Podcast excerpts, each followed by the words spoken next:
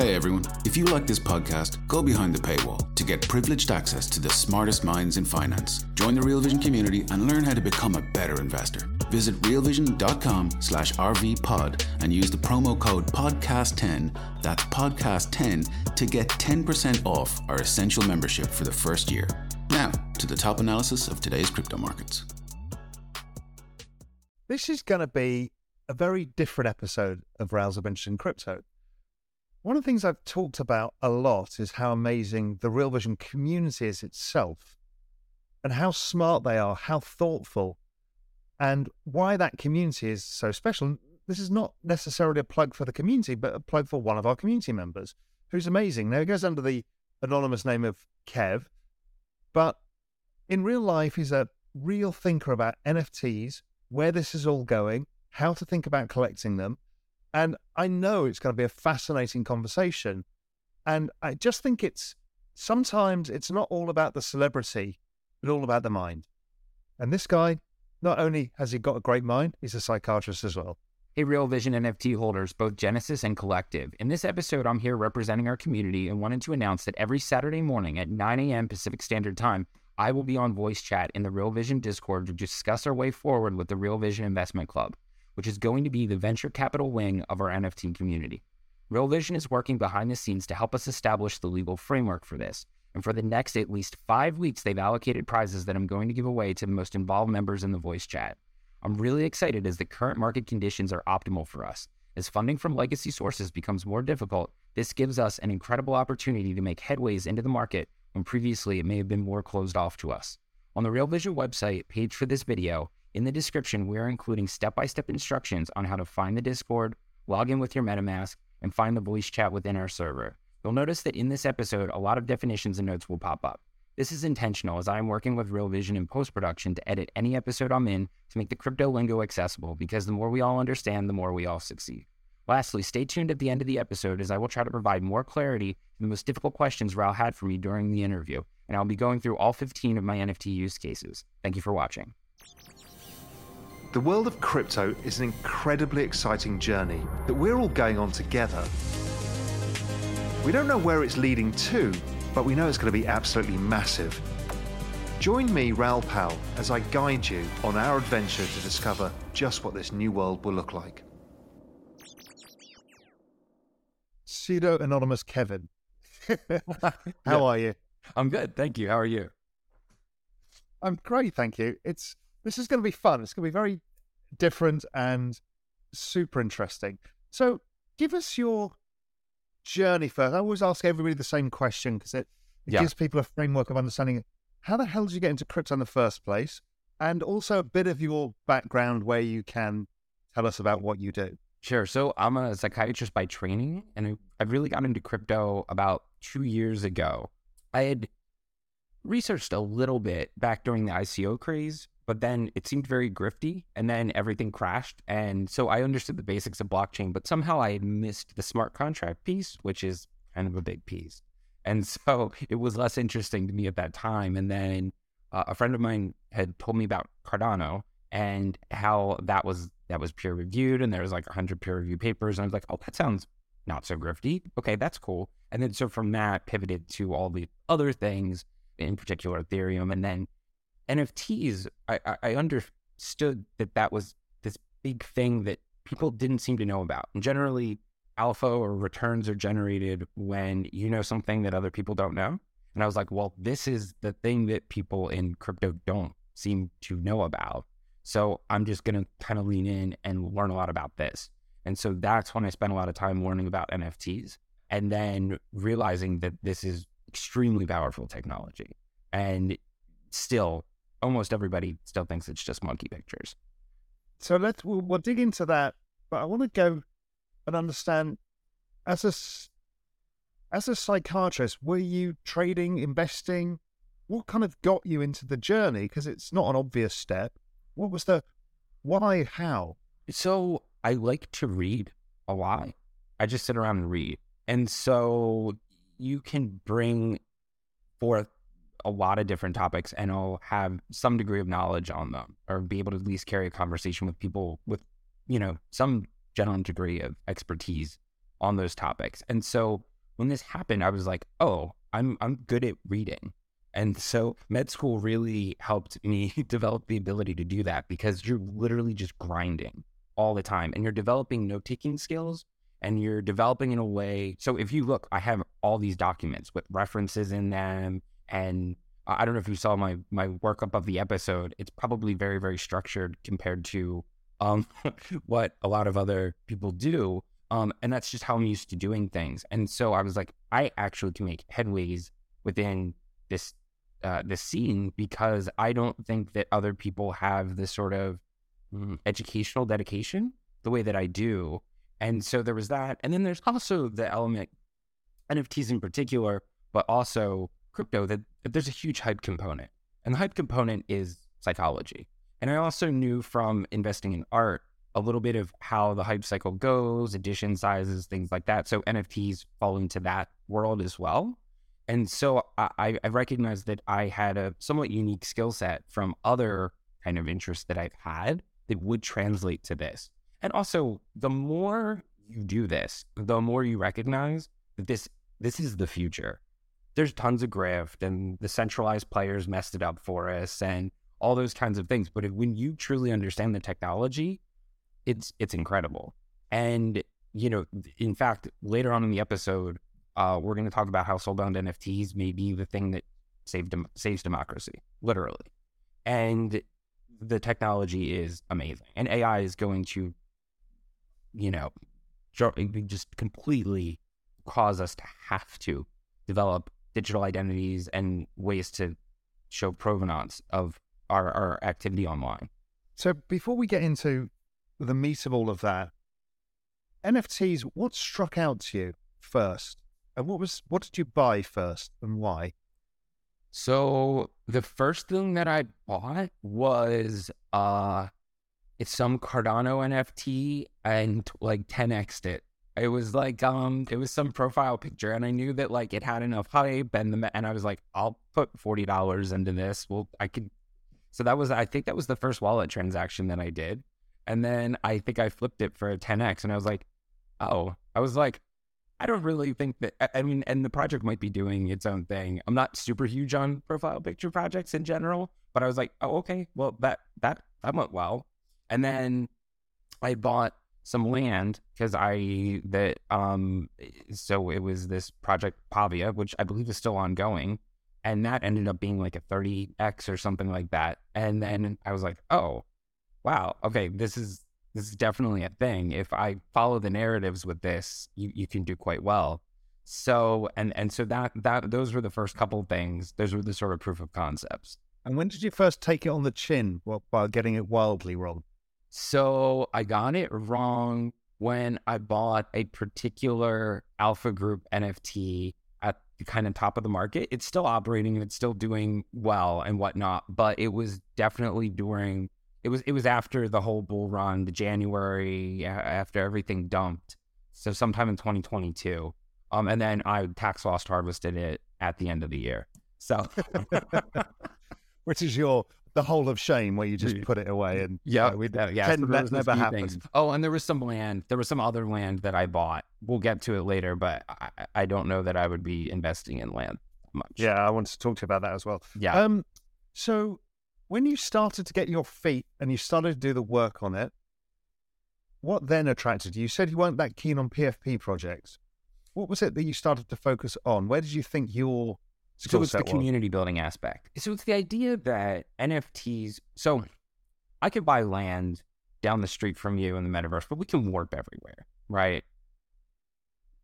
So what's going to be the thing that allows you to actually interact with people that you like or admire, or maybe even in real life too? It's going to be owning their NFT. Because for people who haven't used NFTs, it goes into your crypto wallet and then you can use it to access gated things. So Discord's kind of like a chat room with voice chat. There's video chat as well.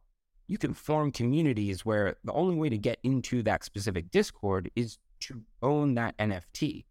And so that opens up huge numbers of use cases. And so it also aligns incentives. I think that there was an episode a long time ago where you mentioned this, that this is like probably the most powerful community engagement and incentive driving tool ever.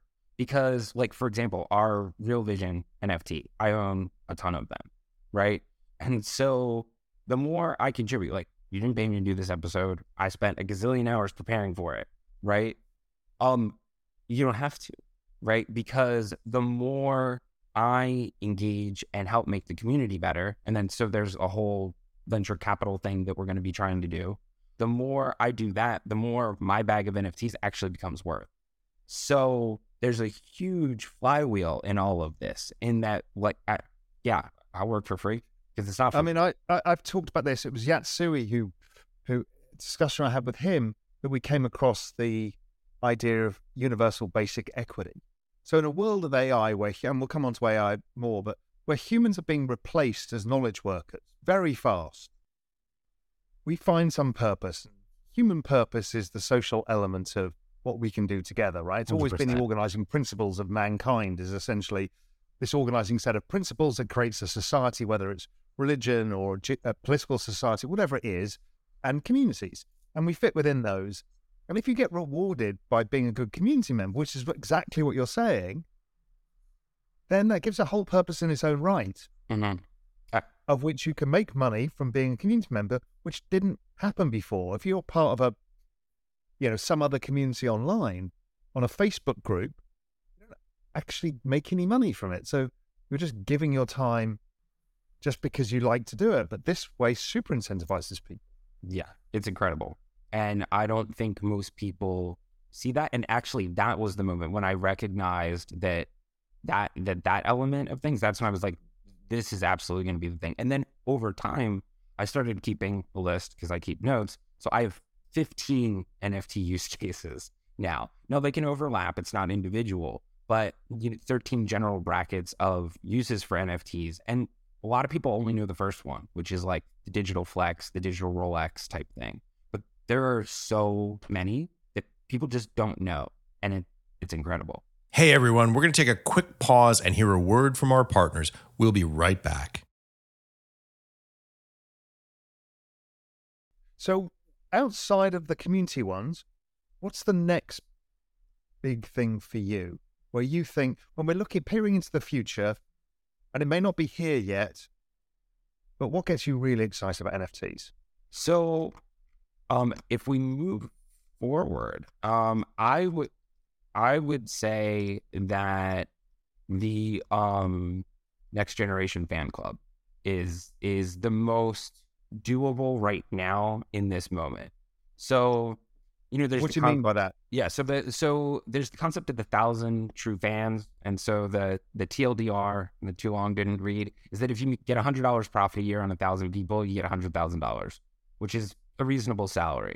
So if you imagine that a band makes an NFT with an edition size of 1,000 and sold to their 1,000 true fans, and those fans can log in through a Web3 portal with their NFT, get merchandise discounts for life, exclusive merchandise, early access to tickets or discounted tickets, access to a special gated section of their Discord, where among other things they gain a live stream of every band practice. And last and obviously best use case for something like that is that you could show your NFT at the show and you automatically get to go to the after party or something along those lines, or there's special events that you get to hang out with the band. So I think that every band, especially the smaller ones who could devote some time to fostering their community, are all going to have an NFT club like this. For example, Shopify just the other day announced Web3 integration for things exactly like this. So this is 100% happening. Another really good example of what some... Well, I just want to go on that music one as well is obviously, I've started a whole business based around this kind of idea, Science Magic Studios, and I'm thinking about the big unlock. What is the big unlock in the music one? The big unlock, yes, I totally agree with 1,000 true fans, right? But when I grew up, I used to collect albums and then CDs. Yeah. And the first thing I would do... He reaches above him to find a CD. It's a random Beach Boys one. I don't know why. But it was the artwork. And you would listen to the CD and take out the sleeve.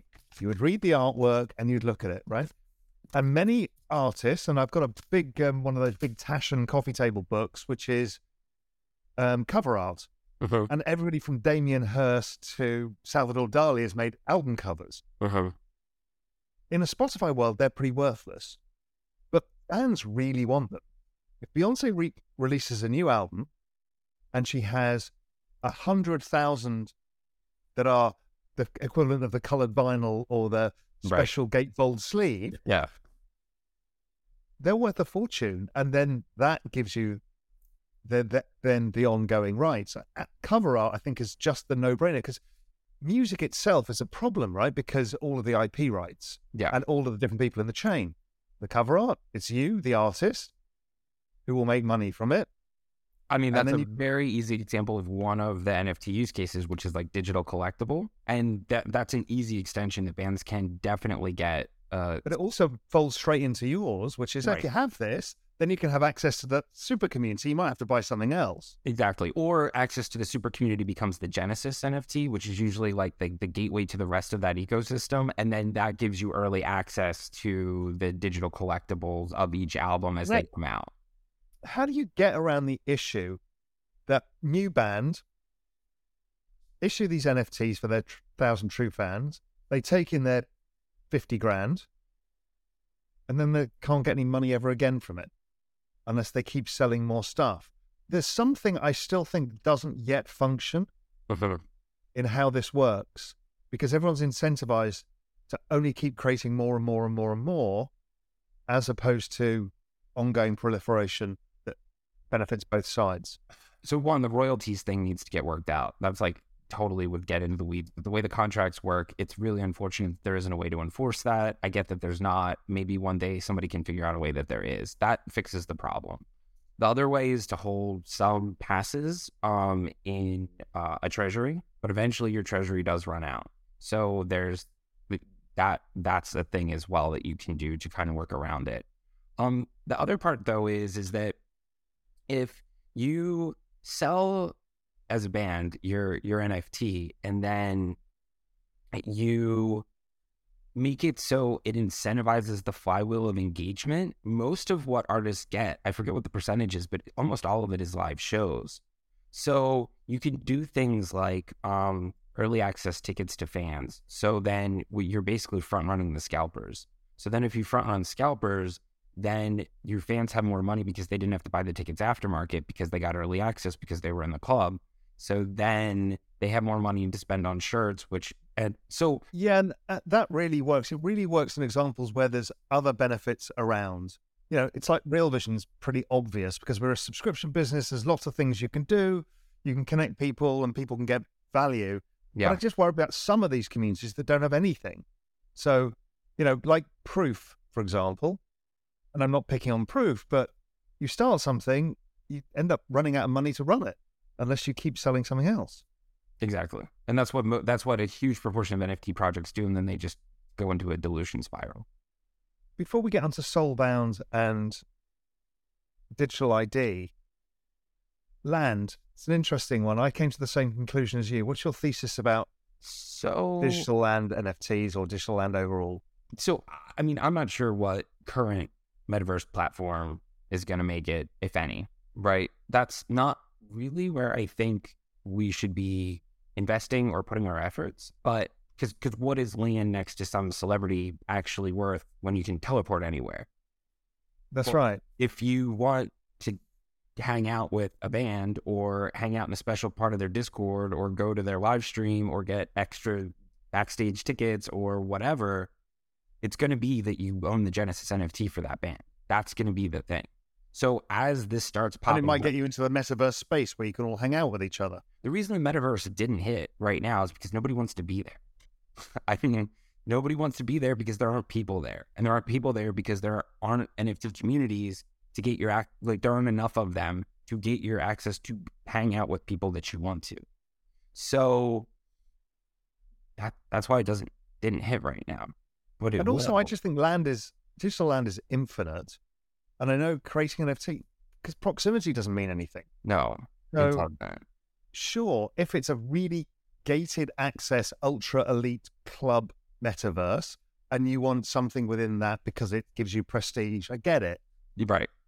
But otherwise, I don't know what the other side deeds are going to do. I mean, I've still held on to mine, but yeah, I mean, I kind of figure Yuga might figure it out because they've been pretty good at this stuff. They have a better chance than most. I'll put it that way. Like, I mean, they figure it out, and I mean, they definitely have enough hype surrounding them that that you know, they may gain traction. They have the whole Bored Ape community that will inhabit their metaverse whenever it happens. It has a lot of OG players in the space, so you know, there's the capacity that it hits, and then people do kind of start using it who are outside the Bored Ape community or Yuga community. Yeah, I mean, that's a big leap of faith in a world of a lot of games, right? I just keep looking at this thinking, it can't just be games. Yeah, because I don't play games. No, I hold most of the Yuga assets. You know, I hold Ape Token. I've got some other side deeds, and I've got my Bored Ape. But I'm like, it needs to be more than just a game. Yeah, I don't think it's going to be games, because the problem with I mean, they'll eventually figure this out. But the way all these games end up working is the economies are broken. The economies are almost always broken because you can farm, and so what will happen is someone whose time is not that valuable will find a way to farm the economy out of existence. So once they have these tokenized economies that you can go and like do some repetitive action to generate money, you ruin the economy. So you either have to have baked in destruction into the economy, like you go on missions and then your mech gets beat up, and then some missions you gain money, some missions you lose money, which that's fine. You can probably work that out. But any economy that involves an ability to farm will be broken.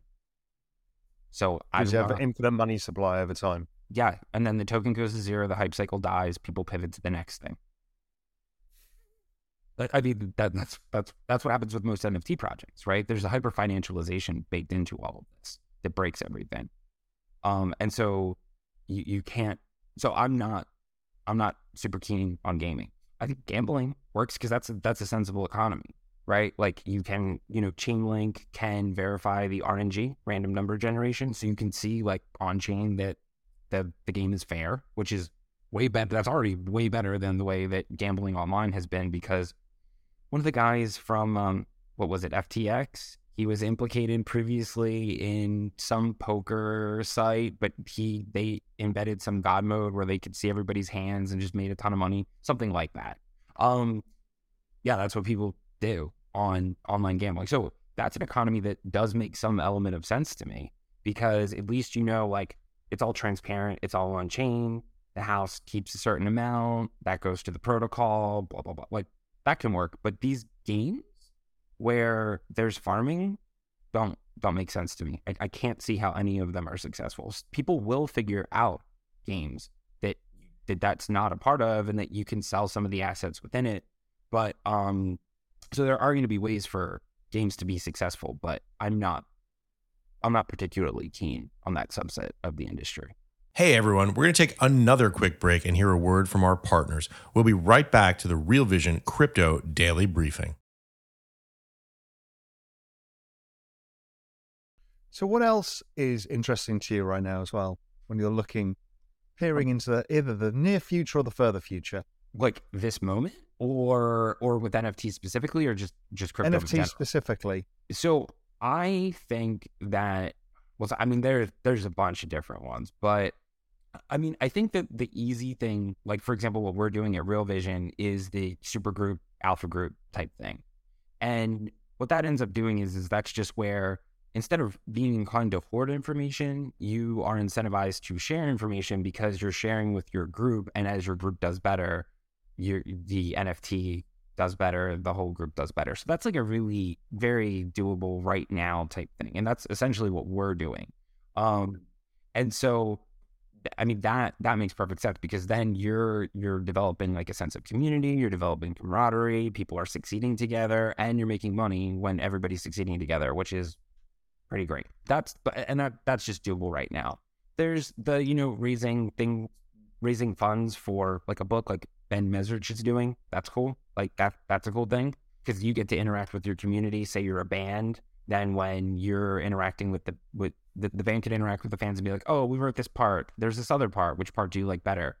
You know, there's a lot that you can do with that, especially if you embed profit sharing into that. Now, I think we run a little how we fail with that. But if you incentivize people to, I mean, they'll tell you what they think hits and doesn't, like very much so if they think that they have the potential to make money from it. On-chain physical goods custodied at an insured secured facility, I think is going to be very hot. So that's where like Club Devin, which I did that interview recently. Yeah, they're really interesting. But it's a brilliant project. I mean, it really, really is. Because what people don't recognize is there's so many headwinds in the legacy system for flipping any type of collectible. So I collect art. So if I go to the auction house, I have to pay a 15% seller's premium, and then buyer pays a 20% buyer's premium. So there's already a 35% cut that's taken just to flip a piece of art. I imagine wine works about the same, although I can't attest to that. With this, your bottle of wine is stored in a facility in France. Temperature control, provenance is perfect, right? Because it's all stored on chain.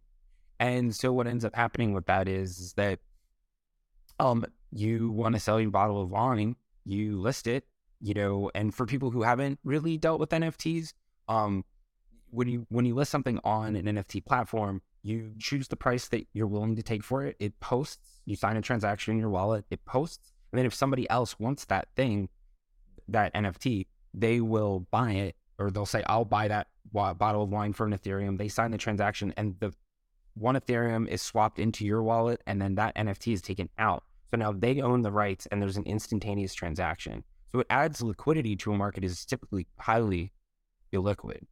And, you know, depending on how you work out the royalties and whatnot, you can actually make it so the winery gets a proportion of the revenue. Which why shouldn't they? Should Chateau Latour not still make money 100 years later for Chateau Latour that trades? It's ridiculous, absolutely. And so you work that part out of this. Although we need to work out this royalties part, like that's a huge problem that needs to be worked out. Where there's a way to secure that that's a possibility, but. I mean, that's huge. And that opens up all kinds of on-chain physical goods as a possibility.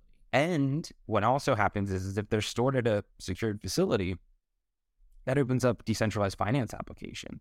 So I have the $10,000 in wine that, and so what ends up happening too is that when I want to consume the wine, I pay a shipping fee, it burns the NFT, it issues me a tasting token, which there aren't sold out NFTs yet, which we'll talk about later, but it issues that, and then what that does is that proves that you consume the bottle of wine, and they ship it to you, and so that is such a better system than the way that wine is currently sold, and with each flip, there's so much less friction in the process. And so that massively outcompetes. Like, I also talked to the Club Devin people about, can you embed like an ability to track where that bottle goes and at what temperature?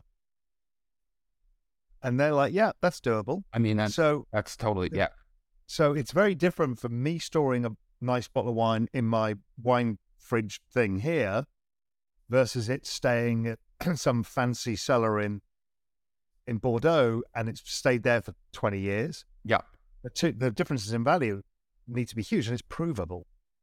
Again, so like the art market, I think, is about 50% fake. This is 0% fake, right? So I think wine is like maybe 20, something like that. I feel like I've heard that number thrown around. There's a whole documentary about a guy with like... That's right. Amazing. Wine. Like very... sophisticated with the labeling and everything like that. But this completely removes that possibility, which is great for creators, because that is that's a headwind on their market. Every time somebody is selling a fake, that's driving down the price of originals, right?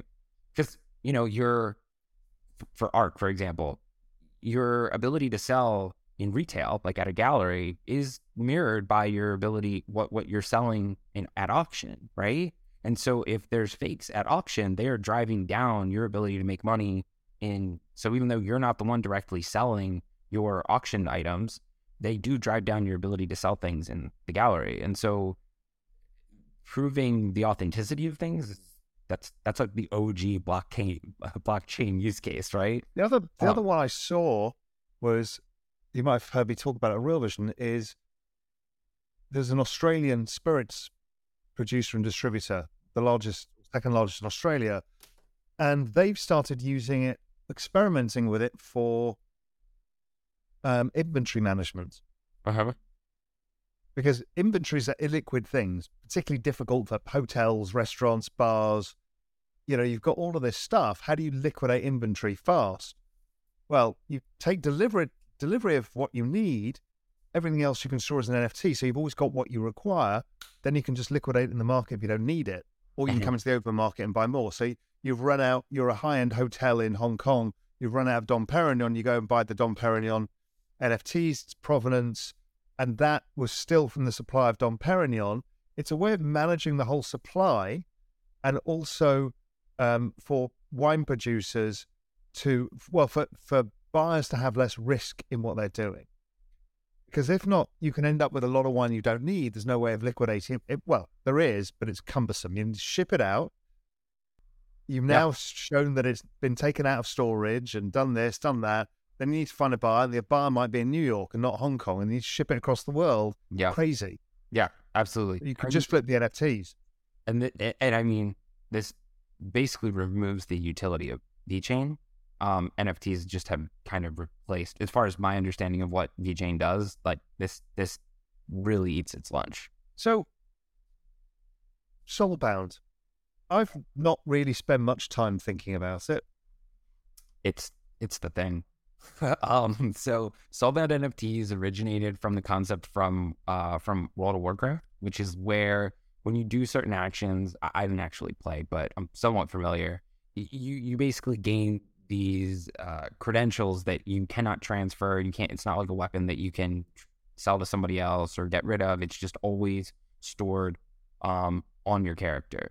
And so what a Soulbound NFT. So there's a paper that Vitalik and other writers wrote, and there was a bunch of videos that came out at the time when that paper came out. But I don't think there's actually a lot of really interesting stuff beyond just Soulbound NFTs in that paper, which if we have time, we'll get to. Every interview, you ask the question, like, what's the 100 million people thing? What's the thing that's gone on board everybody? And it's NFTs, and by extension, Soulbound NFTs. And essentially what a Soulbound NFT is it's a proof that you did something.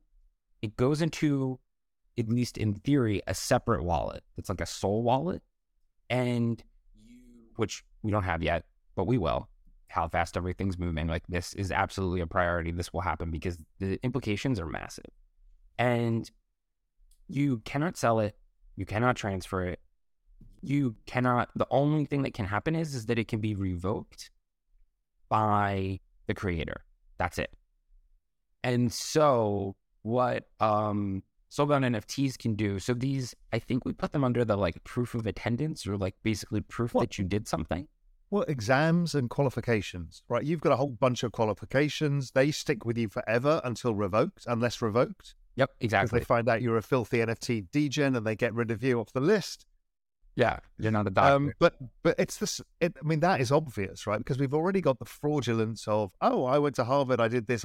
It's like totally. Absolutely. And you can have your Soul wallet be shielded with zero knowledge proofs. So for people who don't know what those are, that's a way of proving that something is true without showing them the thing. And so involves fancy man. Things that you could do is like conferences. So you go to a conference, you scan that, and now there's proof that you went to that conference, which is really cool, because if you have a wallet, you can't just spin up a gazillion of these wallets, nor would you really want to, because you've sacrificed 10 years of credentialing basically on this. So this forms basically rudimentary digital identity without having the necessity of a centralized entity, which, as we've discussed before, is really a necessity for making uncollateralized or under-collateralized loans, DeFi, and all those sorts of things, is having some sort of digital identity. So this is the way that we can establish digital identity, is with Soulbound NFTs. There's a lot of different ones. So you go to a conference, scan it, we go to Real Visions, meet up, you scan it, you have that university You can maybe even have your GPA on there, or you could choose to show that or not show that. Your whole transcript could easily be on there. Stadium, you've been to the stadium X number of times, you know, so you're a super fan of the Rams now or what have you. Ticketing is huge. We're going to talk about ticketing. Ticketing is like the thing. Ticketing is the thing. Work history. So for every 6 months you work at a certain job or every year. Rental history. So this is a way of establishing basically credit. So, you know, you completed your lease with all payments on time, you get issued an NFT that shows that you did that. Loan repayment, loan origination, so that you can keep track of what loans you have out on you, especially if you go into the under-collateralized or uncollateralized world. And then there's like NFT communities or communities that then issue soulbound NFTs for proof that you did something or you contributed in a meaningful way. And so that's what we've been talking about in regards to Real Vision, is ways that we can incentivize people to contribute to the community, because with the Visionary Club, there will be a second tier where there'll be a separate chat and things like that. How you can get in, Moritz and I were talking about this. Moritz is awesome, by the way. Yeah. We're still figuring it out. You know, there's a lot of elements of this. But there will be a way that people can earn their way in, because, you know, me 20 years ago, I did not come from means. So I would have never been able to work my way up within communities based off of money. There's no way. I could buy my way in now, but not 20 years ago. And so I do think that it's really important that we have a way that people can work their way up, just by virtue of their being a good community member. Exactly. So soulbound NFTs, so there's like proof of experience, basically, which is where your ticket, you know, you go and you scan your ticket, and then that becomes a soulbound NFT that proves that you went to that concert. Then there's proof of contribution, which is what we talked about, which is, you know, like you contribute to your NFT group and then you issue some sort of soulbound NFT that shows that you were a major contributor. Remember, in the metadata too, it can say there's only 50 of these. So if your group gains clout within Web3 sphere, right, and you're one of the 50 people that got the special badge, that actually has the capacity to carry weight between communities. So then performing decentralized society, which is actually huge. Yes, and to go back on that point, if I was just thinking when we were talking before about communities, a lot of communities are physically present, right? So even if you're a member of Soho House, you're expected to be full of similar people, but it's a physical location thing. Yeah. But none of us live in a physical location world, really. I mean, even all of the staff at Real Vision, the amount I actually see in person is small. Right. But I see them all the time. I know them well. You know, we spend time chatting. Yeah. It's in a virtual world, so it's a matter of just recreating societal structures in a virtual world is what's happening. And this is how you do that. Yeah. Because then all of a sudden, it's like, you know, Real Vision, I imagine, will be one of the first well-known spaces, because we have a huge contingent of the smartest people in the space who pay for memberships here, right? Yeah. So then it is meaningful. And I was talking to Moritz about this. It is very meaningful that if you contribute and then there's only a certain number of the soulbound NFTs, which, by the way, they'll start as Discord badges, and then those will morph into soulbound NFTs when the tech establishes itself and there's a way to do that.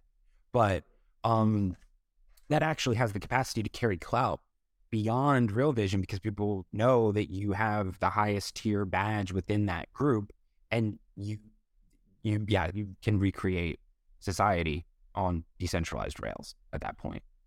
The other thing that I've thought about, it's not going to be yet, but I've talked about it in the past, is I think people's futures will be tradable.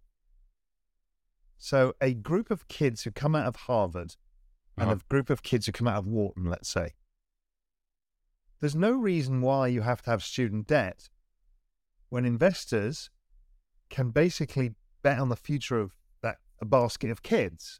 And so you're a pension fund, right? This is a great thing. Yeah. Because the kids get the cash to pay for the education costs. But then there's a future claim. Now, it's a one small step to slavery, but it's a future claim on... different student loans are already slavery. They are essentially $1,000 in student loans, indentured slavery. But the idea is you give some of your upside to fund yourself, and that becomes interesting. So having your credentials and things on chain opens up a granularity that I'm certain that I would have gotten better loan terms had it been a system like this, because they would have seen like, oh, the more competitive you are, the better the terms you would receive, right? And so, it's clear that this would be also the medical vaccinations, Solvans, mm-hmm. is a no-brainer, right? If you have your measles vaccine when you're a kid, you've had your measles vaccine, don't need to do it again. And you never need, and you can date it with zero knowledge proofs. And so it's not like this is just visible to anyone. You, with your identity, are able to choose whether or not you show this in different... Yeah, or right. You allow certain people to call that information to prove that you've got it. Exactly. But you don't have to display it all the time, because some of this stuff you want to keep private. Yeah, you know? Absolutely. And I think, too, for the example of the sharing revenue in the future for students, I do think that is a far more egalitarian system in many ways, because many kids might not have parents who have means or who can meaningfully cosign, right?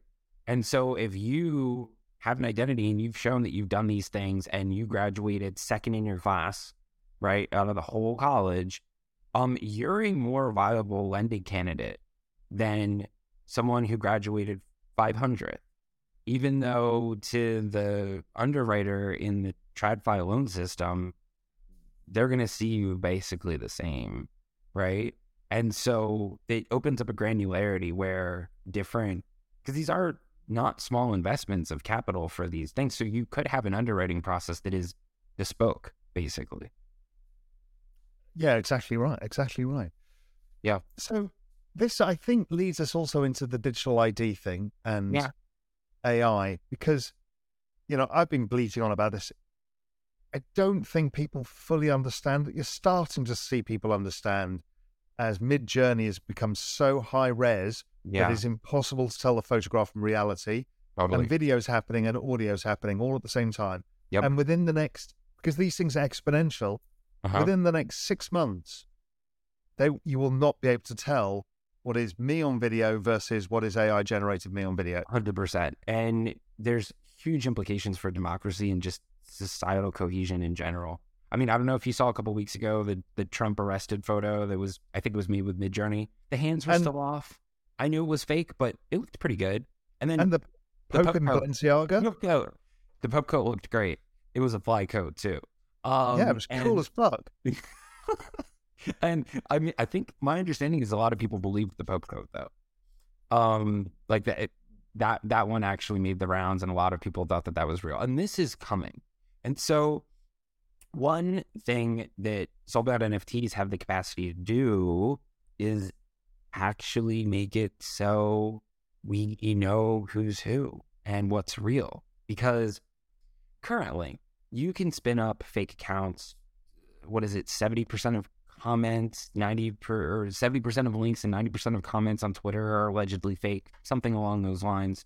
AI is going, I don't know if you saw Auto GPT, but Auto GPT. Yeah, I spent the weekend going down that rabbit hole. It's, oh my. So that's a week since that launch. So there's 4 or 5 businesses built on it already. Every week, something new and disruptive is coming out. And what's going to happen is bad actors are going to use something like Auto GPT that you don't even have to prompt in between to sow chaos. Basically, that is what is coming. That is absolutely going to happen.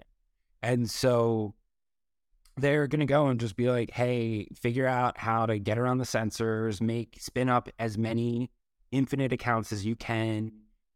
You have infinite processing power, and here's your budget, and figure out the way to disrupt as best as possible. Spin up as many deep fakes of Biden declaring nuclear war on Russia as possible.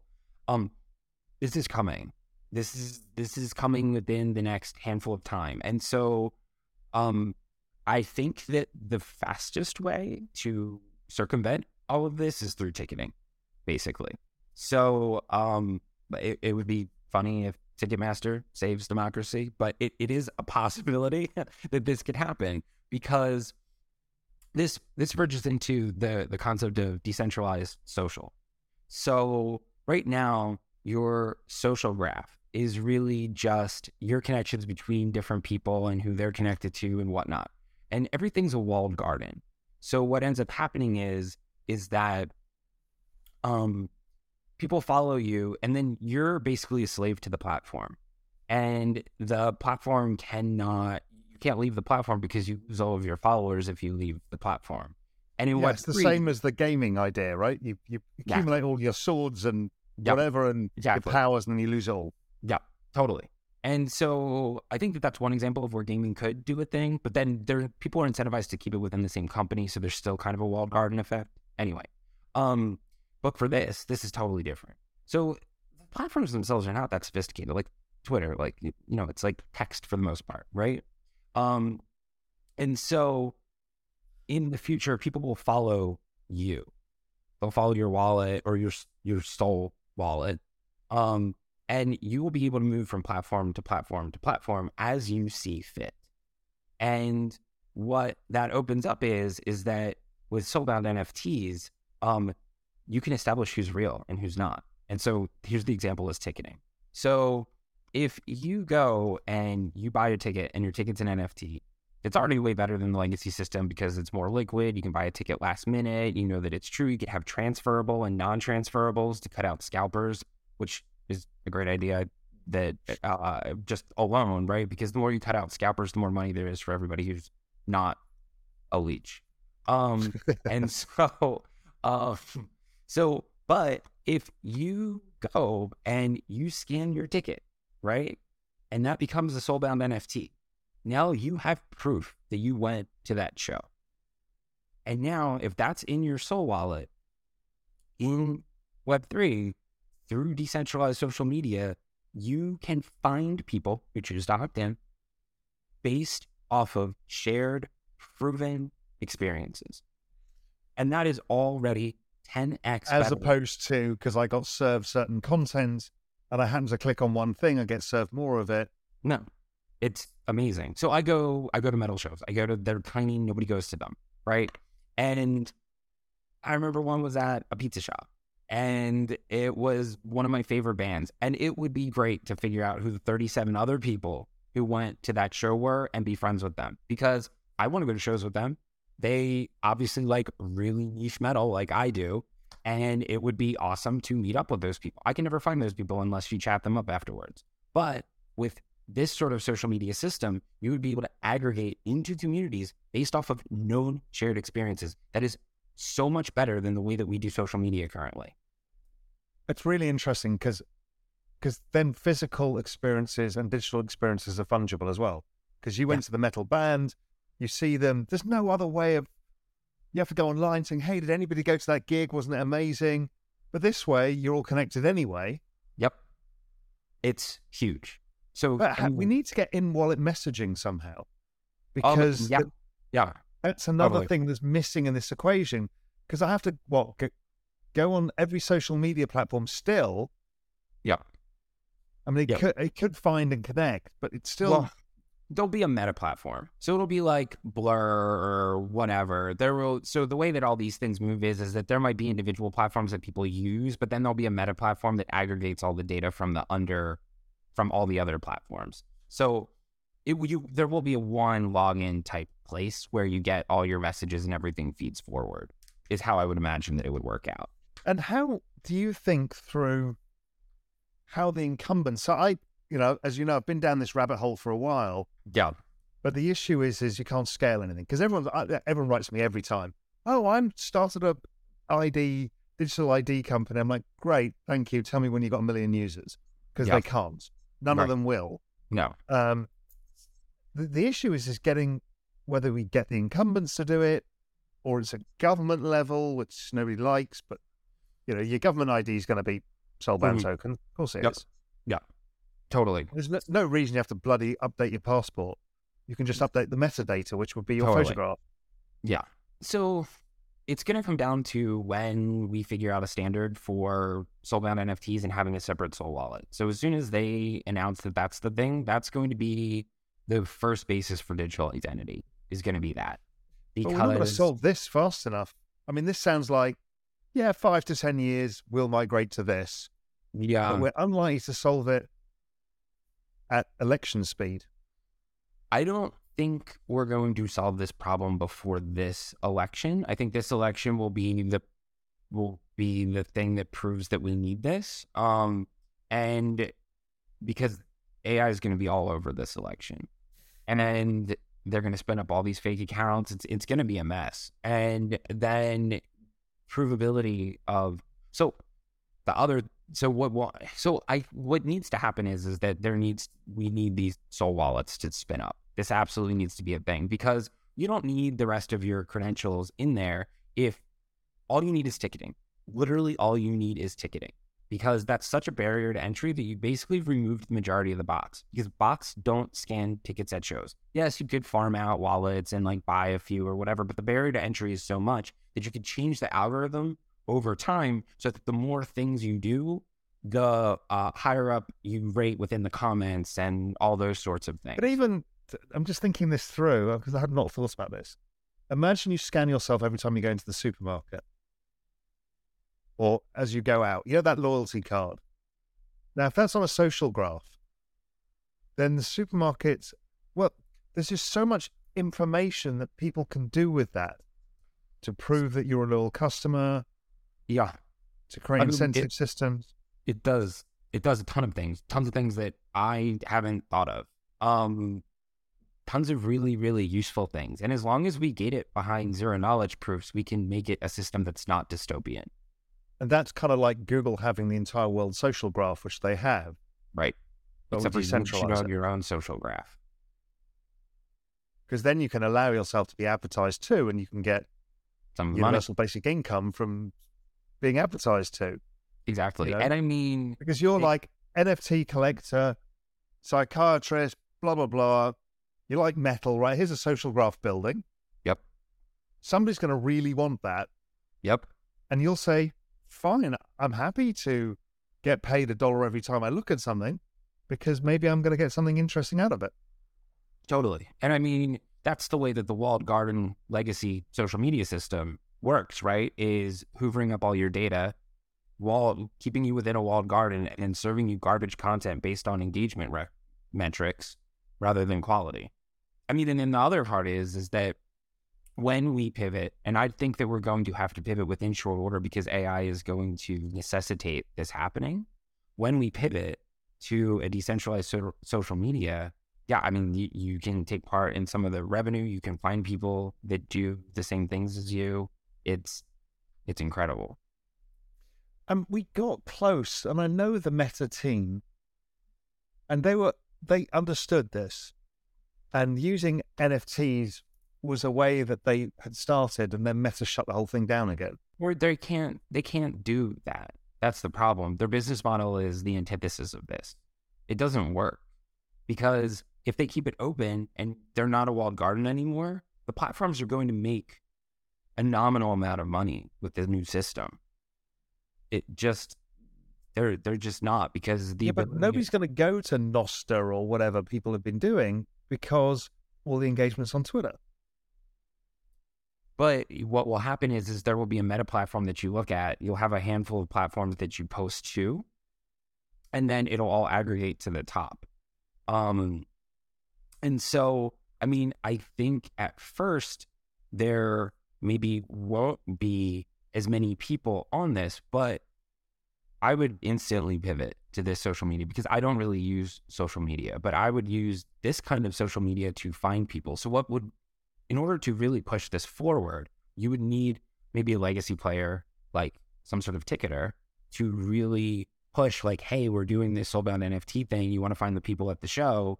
Here's how you go on the platform to find the people who went to the show. Then you have a whole contingent of people who are then using it, and then you create a flywheel effect.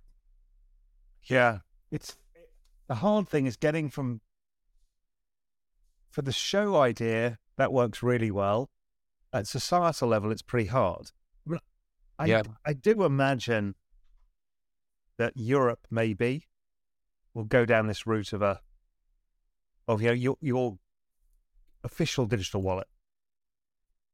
So therefore, your passport is there and everything else. I mean, that's, and maybe the issue is you're giving it to government. It's so complicated of how to get the traction beyond the idea that can scale. I think that also too, at the beginning, what you could do is you could have the platform just mirror your other social media, like mirror your Twitter, for example.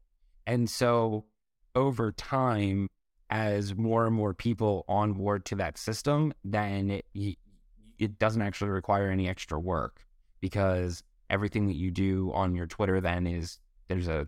the other way I've thought about it is, let's assume you're right and governments don't figure this out fast enough for the election. And what happens is they force the incumbents to use digital ID. Maybe. Yeah. So they say, listen, enough. We need a set of standards. You guys need to agree it. The internet's built on mutually agreeable standards. You're going to have to agree a standard by which all content and all people can be authenticated. Because if not, we're going to break you up. Or we'll fine you out of existence. I think it's important not to underestimate the ability for younger people to pivot on social media platforms. Because what's relevant 5 years ago is not relevant now. And, every, 2-3 years, younger people pivot on what they do. And so it's quite possible that they've just become the leaders of transitioning. We have to think too, with account abstraction coming about and a lot of the ease of use, a lot of the user interface aspects of crypto that are not fun are going to get worked out in short order. And so it's going to be easier for people to choose to do this.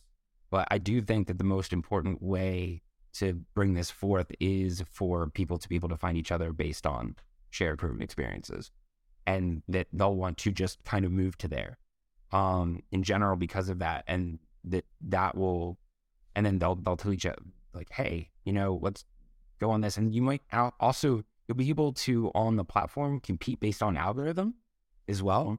So the quality of content has the potential to be so much better, because the instant you require having a certain number of sold-down NFTs or certain quality of sold-down NFTs, in particular ones in person where you have to scan a ticket or something like that, not that you can farm out online, you're not bots anymore. Bots are what destroy social media. And if we see an election cycle coming up where bots and AI are destroying the world and, fomenting discord, you may see a push towards, hey, we need to voluntarily use a new system, and this new system, we can get rid of all the bots, because bots don't go to concerts. On California, car titles are going to be on chain. Bots don't buy cars either. Bots don't go to college. Bots don't do these things. And so if you can create a social media without bots, it's so much better, because 90% of the comments are garbage. There's so much not useful stuff when you go on Twitter. You play through in your head 20 years' time where you identify as human or AI, essentially. And then, I don't know if there was a British TV series called Humans, which basically played this to its logical conclusion. Okay. That it becomes essentially like racism. Oh, okay. Yeah. Because these are essentially sentient. And so if they're sentient, and you're persecuting them because they're AI. It's just a fascinating... I have no fucking clue where all this is going, but we have to put together some of these parts fast, because it's coming faster than we think. Oh, absolutely. Even right now, the whole problem, bots are a huge, huge problem with social media, because it has already made society feel like we don't agree about things. So what they do is they prop up the most inflammatory content on the left and the right.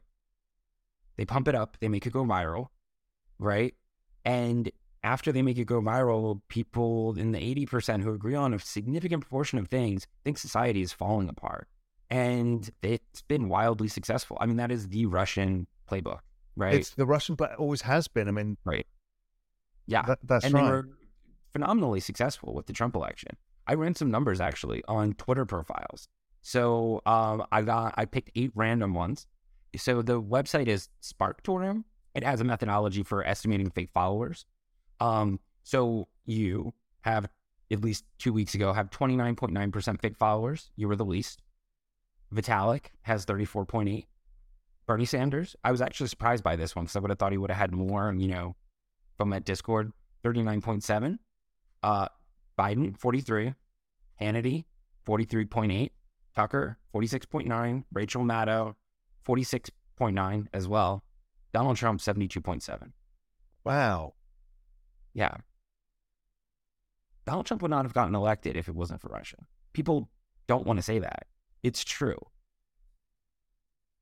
It was really close. I'm not saying they completely got. No, him. I mean, look, we saw that. We saw with Brexit. It was the margins that made him. Yeah, and you're right. I mean, all they've done is amplified anger and disillusionment. And as you say, the 80% of the middle people in the middle ground, they're like, "Fuck, everything's falling apart. Look at this." But it's actually a small fraction of what's going on. Yeah, it's not. It's just the loudest voices in the room are the ones that get propagated. But the media perpetuates this too. 100%. I mean, they're incentivized to do that because inflammatory content drives views. I mean, yeah, they're complicit in this. Yeah. So, you know, I mean, but a social media without bots. So I think that especially the younger generation probably could see the importance of having an internet or a social media experience that doesn't have bots in it. I mean, imagine if your comments weren't 90% pushing shitcoins, right? You might read them. And if you think about it, if we all get together in physical life, there might be a couple of people who weren't invited. Yeah. And you'll figure it out quite fast. And they'll be either shunned or whatever. Yeah. Because we've got a proof, which is the physical person. Hey, I invited you. I know you. Everyone can verify. Yeah. We just don't have that system online. There's no way of verifying people. Nope. But this fixes that. So, you know, we've had a wide-ranging conversation about all sorts of stuff. What are you looking at today that you think this is interesting? I'm interested, for example, in NFT prices falling in this first phase of a bull market. My kind of thought process is, well, later into a bull market, when everybody has money, NFT prices tend to outperform. Correct. What are you observing about the NFT market and the kind of world that you look at? So I don't do that much active trading. Neither do I, but I just barely ever sell anything. Yeah, I'm much more into the narrative or kind of what.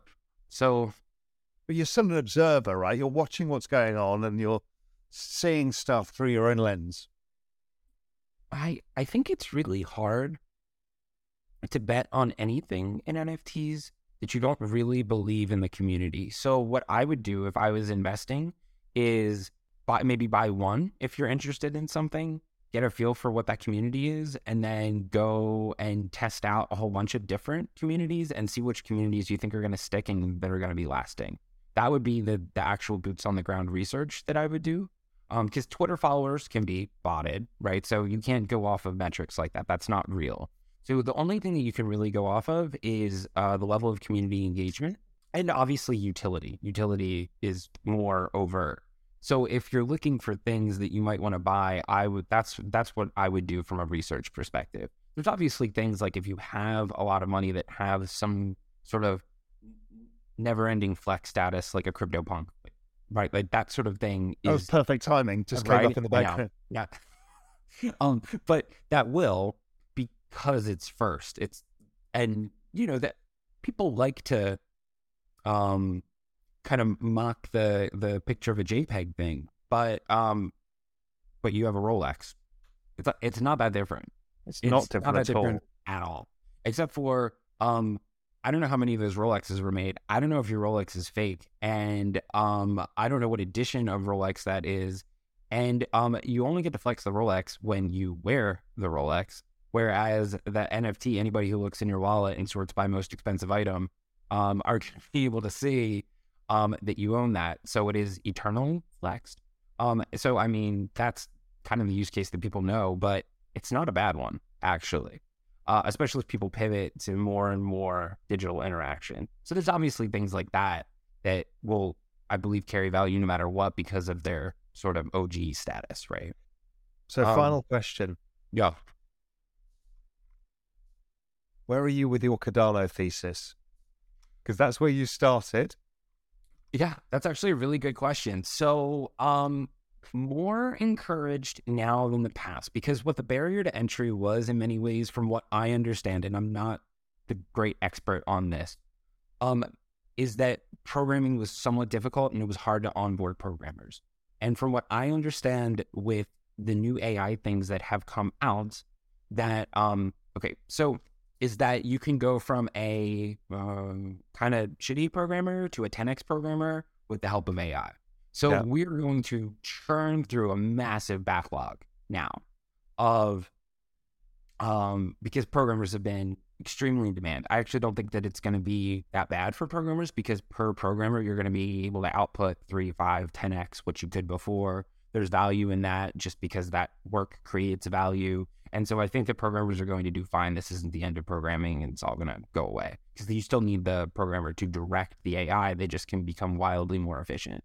So I imagine that harder programming languages like Haskell will be a lot more accessible to people because you have the AI assisting you in doing that. And that was one of the barriers to entry for people producing things on Cardano. There is a pretty... and so it's what's called functional programming, and I'm again not an expert at this, but there's a spectrum between expressivism, and so the more expressive a programming language is, the more ways that you can get to a certain way, and the more ways you can get to a certain outcome, the more vectors of attack there are. Whereas in functional programming, there's less of them, and so what ends up happening is that there is a possibility that it is more secure. It is, I think, the most decentralized blockchain, actually. They did a really interesting incentive scheme where if you stake over a certain amount in a stake pool, you start to degrade the staking rewards. So this has facilitated, I think there's 3,000 stake pools, and it's a lot easier to spin up a stake pool because there isn't a 32 ETH requirement. And so the barrier to do a stake pool is a lot less. And so it is, I think, the most decentralized cryptocurrency. The issue is with it is the lack of adoption. Correct. It's valued, it's highly valued because it's, valued because there's a number of investors in it. There is some application layer, but it hasn't, that's the issue here. I don't think the best tech is not going to be the winner. Which is why I only have 5% of my bags in Cardano. So, yeah.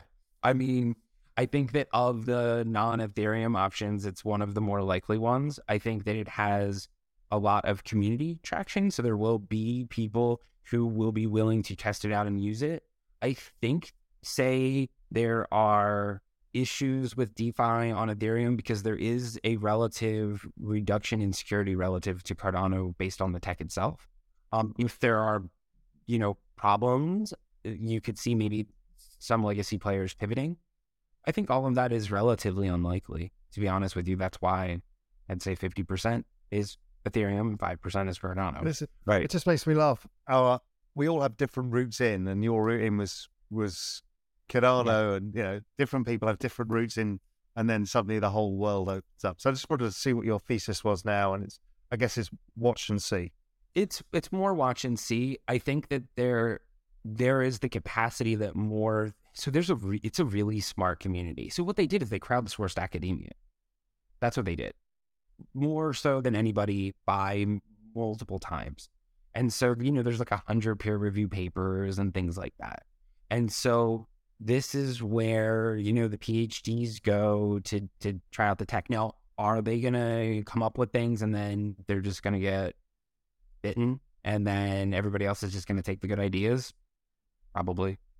I mean, there's a pretty good chance that that's what will happen, right? That's what tends to happen in these things. I mean, this is open source, right? So there's a really good chance that those kinds of things, that's what's going to happen. But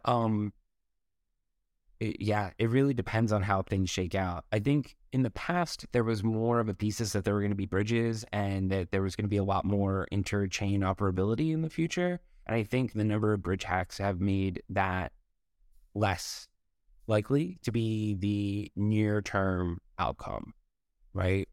Because that's where all the hacks are. I mean, there's DeFi hacks for relatively small amounts of money, but I think it was, what, 2022, $2 billion in bridge hacks? Some absurd amount of money was in bridges, and bridges are the way that you have interoperability. So until we improve the bridging standards and make that better, it's going to be more of a one chain wins all. And we all know what chain that is by far most likely to be. Listen, my friend, fabulous conversation. Thank you for your time. Thank you for also being an amazing part of the Real Vision community. Yes. It's people like you who make it special. Yeah. Thank you. Okay, so there was a lot in this conversation, following up on lots of threads that I've been thinking about. There were lots of half threads as well. As we're trying to think through on the fly, I mean, we didn't prepare for the discussion.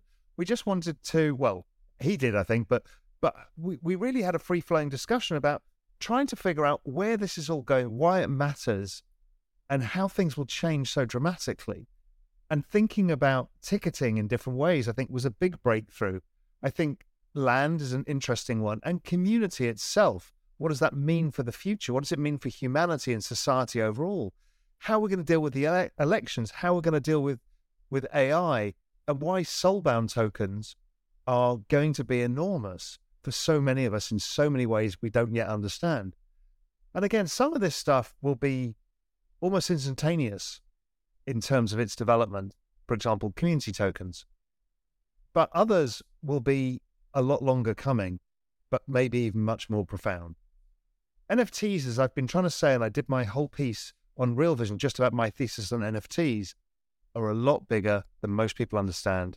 And I think Real Vision Pro Crypto member, Kev, he gets it. So during the interview, Raoul asked me three particularly difficult questions that I think I can provide a little more clarity and slightly better answers to. Those three questions were, how do you think through how the incumbents do this versus the government level in regards to soulbound NFTs and decentralized social? Quote, nobody's going to go to Nostr or whatever because all the engagement is on Twitter, end quote. And what happens if they force the incumbents to use digital ID? So for decentralized social to happen, first, we need Soul Wallets, which is a separate wallet from our regular crypto wallet that is gated by zero knowledge proofs. And we can reveal the soulbound NFTs within that wallet as we see fit and potentially make a portion of the revenue from revealing that data because now we own our data rather than a legacy platform like Web2. If there's a universal decentralized identity wallet, that would work too. However, there are a few limitations. This makes it seem like the legacy players would win, but it's important to remember that their stock price is heavily influenced by the number of monthly active users. So they want bots on their platform to drive this metric up, and therefore they will fight to keep bots on their platforms. Additionally, decentralized social can always compete on letting you customize your algorithm, not keeping you beholden to any platform as you can move your social graph as you see fit. You can keep a portion of the advertising revenue in proportion to the amount of engagement your account drives, whereas now we get little to nothing of the advertising revenue for driving engagement to the platform. Therefore, I think crypto Twitter would pivot relatively quickly if we mirrored our Twitter post on decentralized social. Influencers would say, hey, if you want to support me, go on decentralized social platform X, because I make a proportion of the revenue for the engagement I drive to the platform. Since influencers would be selectively commenting and engaging on the decentralized social platform, followers would selectively comment on decentralized social because they would want to engage with the influencer, and this would be one possible flywheel to adoption. Therefore, at first, I'd imagine we'd see music and crypto Twitter pivot. The music kids would aggregate around communities being spun up based on live events they all attended, and these friends would automatically be labeled as music friends, based on the fact that the soulbound NFT that is shared is a music-based soulbound token. In decentralized social, the way I would envision it is that there would be different filters you would choose during any session, depending on what kind of content you're looking with to engage with at that time. For me, there would basically be a friends filter, family filter, metal filter, art filter, and crypto filter. Therefore, those of us without tons of followers, we could manually group our followers into different categories or let an algorithm sort that out automatically based on shared NFTs, trends in posting, etc. So at first, we wouldn't necessarily need to go on this for everything. I think that I would use it for music and crypto at first. However, over time, we would get our friends to join, aggregate them, and then we would have our friends filter created. We would mirror our posts from decentralized social to the legacy platforms so that we can maintain relevance within that system synchronously without extra work. There's an episode of Frontline called Cool Hunters, and in that episode, it shows that it only takes one thought leader in a social circle to show everyone else a new trend, and then everybody else tends to follow and get on that. And this could be the same way. That is why revenue sharing is so powerful within decentralized social. Influencers over time will piece by piece try to get their followers to engage more on decentralized social since they actually get a cut. Another avenue by which decentralized social can compete with legacy system is by providing a sandbox for the creation of user-generated experience, kind of like Roblox. These experiences can be packaged into an NFT where everything, including where the content for the NFT is hosted and rendered, is decentralized. These are called non-fungible dApps and are one of the major new future use cases. Now, over the last 2 years, I've compiled about 15 different use cases for NFTs. Before watching this section, I strongly recommend that you watch Raoul's exceptional recent video on NFTs titled Raoul's Unified Thesis on NFTs. That video is the best primer on NFTs, so unless you're already deep into NFTs, I would recommend that you pause this video and watch that video first, and then continue from here with this video. I'm going to go through these NFT use cases in order from best known to lesser known uses. Remember that none of these use cases are exclusive, and a single project can combine many of these uses into one. First use case is digital Rolex or Flex. The best examples of that are CryptoPunks and Bored Ape Yacht Club. Remember that NFTs are uncounterfeitable. I know to some older folks that what I'm about to say will sound crazy, but what I'm going to be talking about today, the new digital world, is a world that the younger generation in particular is going to inhabit more and more as time goes on. And these digital goods, i.e. NFTs, have the potential to be far more valuable than our legacy system Veblen goods like Rolexes for several reasons. One, the age and edition size of the NFT is immutably stored on chain. So it's known that you have a first edition X, only X number were ever created, and yours has one of the rarest combinations of traits. And these trait combinations can add substantial additional flex value. Never underestimate the money human beings will spend to flex. The entire luxury goods sector is based on this premise. 2. NFTs are impossible to counterfeit, meaning your item never suffers from this form of dilution, which the legacy flex market is riddled with. 3. Your ownership is visible on chain. Therefore, NFTs are essentially eternally flexed. Someone just needs to look at your wallet. This contrasts with all legacy flexes, which have a far greater barrier to visibility, and an unseen flex isn't a flex at all. 2. Art and collectibles. There's one-of-one art. So this is where a digital artist makes a single piece. Many of the top 20 NFT sales of all time were one-of-one art. There's also generative art, where an artist creates an algorithm that produces artwork based on the variability embedded within that algorithm. The most famous of these being Fidenzas by Tyler Hobbs. There's also digital collectibles like NBA Top Shots, etc. These are basically the same things as sports cards, except digital. What the NFT format affords is the capacity to know exactly the rarity of each item, trade them instantly, and embed other NFT functionalities within them. 3. Digital assets. We have digital land, Ethereum name service, aka crypto domains, avatars, and other PFP profile picture projects. There's in-game assets for crypto games, and of course, digital fashion, which I think is going to be a massive industry. Just look at how much Fortnite players spend on skins. For example, players spend an average of $102 per year on in-game assets in Fortnite, almost entirely skins, and in-game fashion spend equates to roughly one-third of the total amount that a US-based man spends on physical clothes per year and one-fifth of what women and girls do.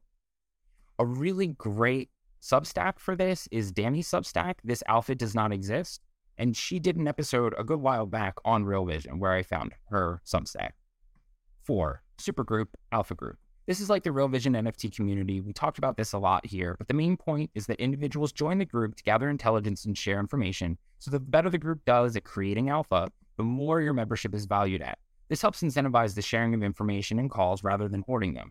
Remember from earlier, if you buy multiple NFTs and contribute to the success of the group, then you can profit from the rise in price directly from the contribution that you made as your NFT pass that gates access to the group goes up.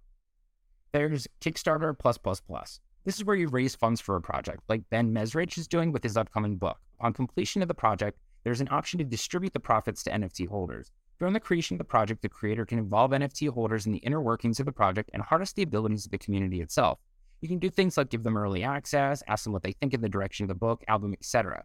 Think of a band doing this. They raise capital to record their next album. However, before they record the official album, they begin recording some of the parts at home for much less cost than the real studio time. They chat with their NFT holders and show them the new parts, trying to see what songs, parts the community likes, and what the community thinks should make the final cut. Not only are these among your most dedicated fans, they're also economically aligned, so they are inclined to give their honest advice about what they think will hit. Then we have the Next Generation Fan Club. I went through an example of how this could work for bands, but an extension of this can be something as simple as funding a restaurant with an NFT. I know this has been done before, but from how I understood it, only NFT holders could go to that restaurant, and that's not a good idea in my opinion. So there's a restaurant down the street from me that recently got a Michelin star, and I love eating there, but it's kind of hard to get reservations. Imagine the same chef decided to open another restaurant, and then in order to fund it, they sell 500 NFTs for $500 each, which comes out to a solid starting capital of $250K. With this NFT, you get 20% off your bill on everything Monday through Thursday and on weekends during lunch and brunch, the least active hours. You get access to hidden items on the menu, access to members-only events, voting power for what makes it on or is removed from the menu. And you can actually make an event out of this just for NFT holders. And of course, there's a priority reservations portal. I would buy that NFT in a heartbeat. Furthermore, although this starts to move into concerns about rendering the NFT as security, the NFT itself is absolutely capable of transparent profit sharing via smart contract. In that world with profit sharing, you would actually have the most dedicated tasters voting on how to optimize the menu, and their bags are aligned with optimizing the menu. 7. On-chain physical goods custodied at an insured secured facility. We talked a lot about Club Devin during this episode, but that's what that falls under. 8. Music. So we can streamline commercial rights to use music. For example, the NFT project by Hiroshi Sugimoto did this. I think this is the first project to do music NFTs this way. And while I know there have been music NFTs previously, their use case was mostly in the realm of digital collectibles, kind of like owning the rare colored vinyl. So in the past, record companies would be inundated with requests to use music for commercial purposes, making it difficult to determine who was legitimate and who was spam. With an NFT, you can purchase a song, which grants you commercial rights to that song. You have a Web3 login with your NFT. You fill out an application, make the creator aware of what you're using their music for, along with where you're using that music, and the commercial use case is rubber stamped. Another interesting use case with music involves a recent Real Vision episode called Releasing the Next Wave of Artists into the Music Metaverse. They have a product called Artist DNA, and they're releasing the stem files, which are the track components, to let the AI train on them, and also letting fans remix them as they see fit, with the help of AI to change or modify the track itself as well. Then mint this as an NFT and get some of the royalties. As Ash said it during the episode, quote, "I go to the app and listen to a Deadmau5 track. I really like it. I can then go and access the stem files, mix and mash them, and do things essentially to transform them into a mix that I find for whatever reason more stimulating or interesting, whatever. And then I can mint the actual final track, distribute it, get economic rights to that remixed track, while simultaneously the artist who created the stem files also maintains a residual economic interest, transparency, and some level of visibility about what's happening. If I understand this correctly, this is a striking new model for music." 9. Provenance. I've seen that the artist James Jean will send you an NFT of your art piece when you purchase original art of this. This NFT digital clone of your piece is to be transferred to the new owner if you ever sell the original, which essentially eliminates counterfeit art instantly. Often people don't know this, but about 50% of art on the secondary market is counterfeit. Another interesting extension of this use case is if the artist uses the same contract address for all of their pieces, all NFT provenance certificates from this contract address can be viewed in one place, for example, OpenSea, etc. And this page then doubles as an immutable catalog raisonné. 10. Ticketing. Raoul has been highlighting the advantages of ticketing, and I am wholly in agreement that this is an incredible use case with huge implications for both decentralized society and decentralized social media. Imagine the basic use case that your NFT ticket starts as a regular transferable NFT, which alone is far better than the legacy system due to the ability to instantly transfer the NFT ticket, the fact that it can't be counterfeited, and the fact that you can buy it last minute and not miss the show you heard about that same day. A second use is tiered ticketing. So let's take this further. There could be two tiers. Individuals could purchase non-transferable tickets for less money, true fans, not scalpers, and due to NFTs as club passes, for example, the Next Generation Fan Club, more true fans would have access to early tickets, thus already reducing the proportion of scalpers. Then, if you had a large proportion of the remaining tickets sold as non-transferable, the scalpers wouldn't want them, ensuring that fans who actually want to go to the show have a much fairer shake at getting tickets at face value. I'm not sure if people realize this, but ticketing is infested with bots who front-run you, then resell those tickets back to you, often for multiple X over the face value, especially for shows that are in high demand. This is horrible for basically everyone in the music ecosystem, because the scalper is in effect leeching money that should be earned by the artist, record company, venue, and their fans. If the scalper footprint is reduced, the fans also have more leftover money from not being scalped, and this allows them to use the money on merch, more shows, etc. The more the middleman is removed from the ticketing equation, the more bands can afford to keep the dream alive, and the better the world is for everyone. The last four involve proof of attendance protocols, or basically things that can become soulbound NFTs, where there's proof of experience, where you can be given an NFT when you complete an action, either in real life or online, and this establishes that you in fact did a thing. This is such as going to a concert or a show, passed an online class, ran a certain amount of liquidity through a DeFi protocol, graduated from college, etc.